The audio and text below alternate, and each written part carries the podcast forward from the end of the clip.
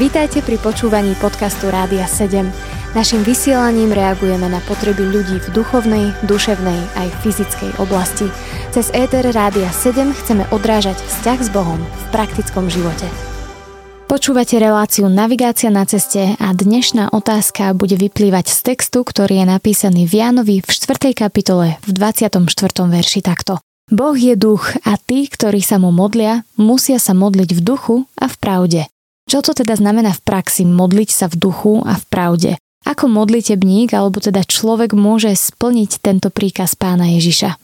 Niektorí ľudia nerozumejú, čo je modlitba a majú pocit, že modlitba je vlastne také vyrozprávanie sa Bohu. Porozprávanie všetkých zlých vecí, čo som urobil a potom vyrozprávanie toho, po čom túžim, aby Boh urobil. Toto ale modlitba nie je. Skutočná modlitba znamená, že človek sa musí zjednotiť s Bohom a musí sa modliť, alebo niektoré preklady tento verš hovoria, že praví ctiteľi alebo praví uctievači uctievajú Boha v duchu a v pravde.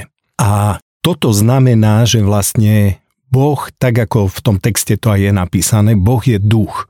To znamená, ja potrebujem svojim duchom sa zjednotiť s Bohom. V 1. Korintianom 6.17 hovorí Božie slovo, že potrebujeme byť Bohu vydaní a s Bohom spojení spôsobom cez nášho ducha. Byť zjednotený v duchu. A toto je veľmi dôležitá vec. Pokiaľ toto nenastane, tak modlitba a veľa kresťanov je naučených na to, že modlitba nemá odpoveď. Že neprichádzajú odpovede, neprichádzajú vypočuté modlitby a ja poviem, že jedna zo základných chýb je, že človek nevojde najprv do jednoty s Bohom a neúctieva ho, nemodlí sa k nemu v duchu a v pravde. Človek je zložený z duše, tela a ducha. Tieto tri časti tvoria osobnosť človeka a pán Ježiš v tomto texte povedal, že Boh dokonca hľadá tých modlitebníkov, uctievačov, chváličov, ktorí to budú robiť v duchu a v pravde. To znamená nie cez našu dušu, to znamená cez náš intelekt, cez naše city, cez našu vôľu, nie cez naše telo, čiže nejaké v našom tele, v našej telesnosti rozhodnutie, že ideme to robiť, ale v duchu znamená vlastne, že podáme sa Bohu a podáme sa Duchu Svetému.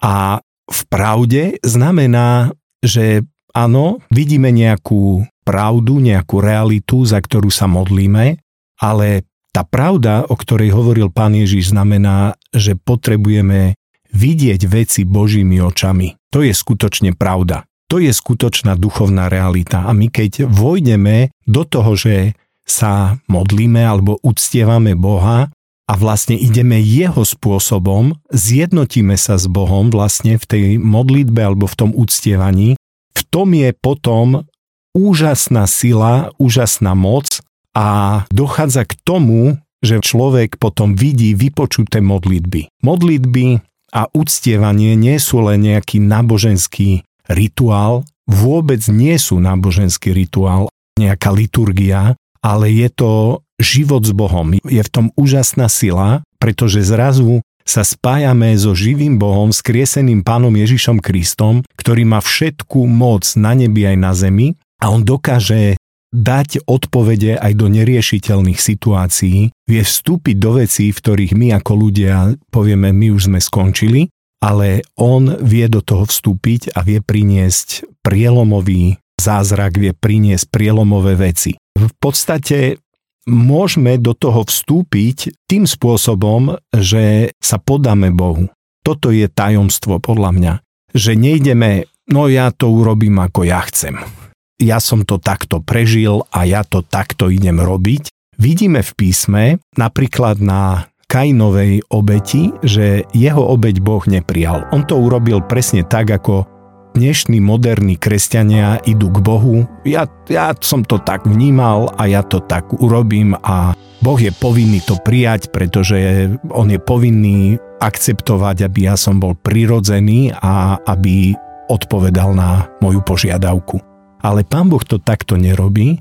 On očakáva od nás, že my sa pripojíme k nemu, že my sa mu podáme a potom budeme vidieť výsledok modlitieb alebo uctievania.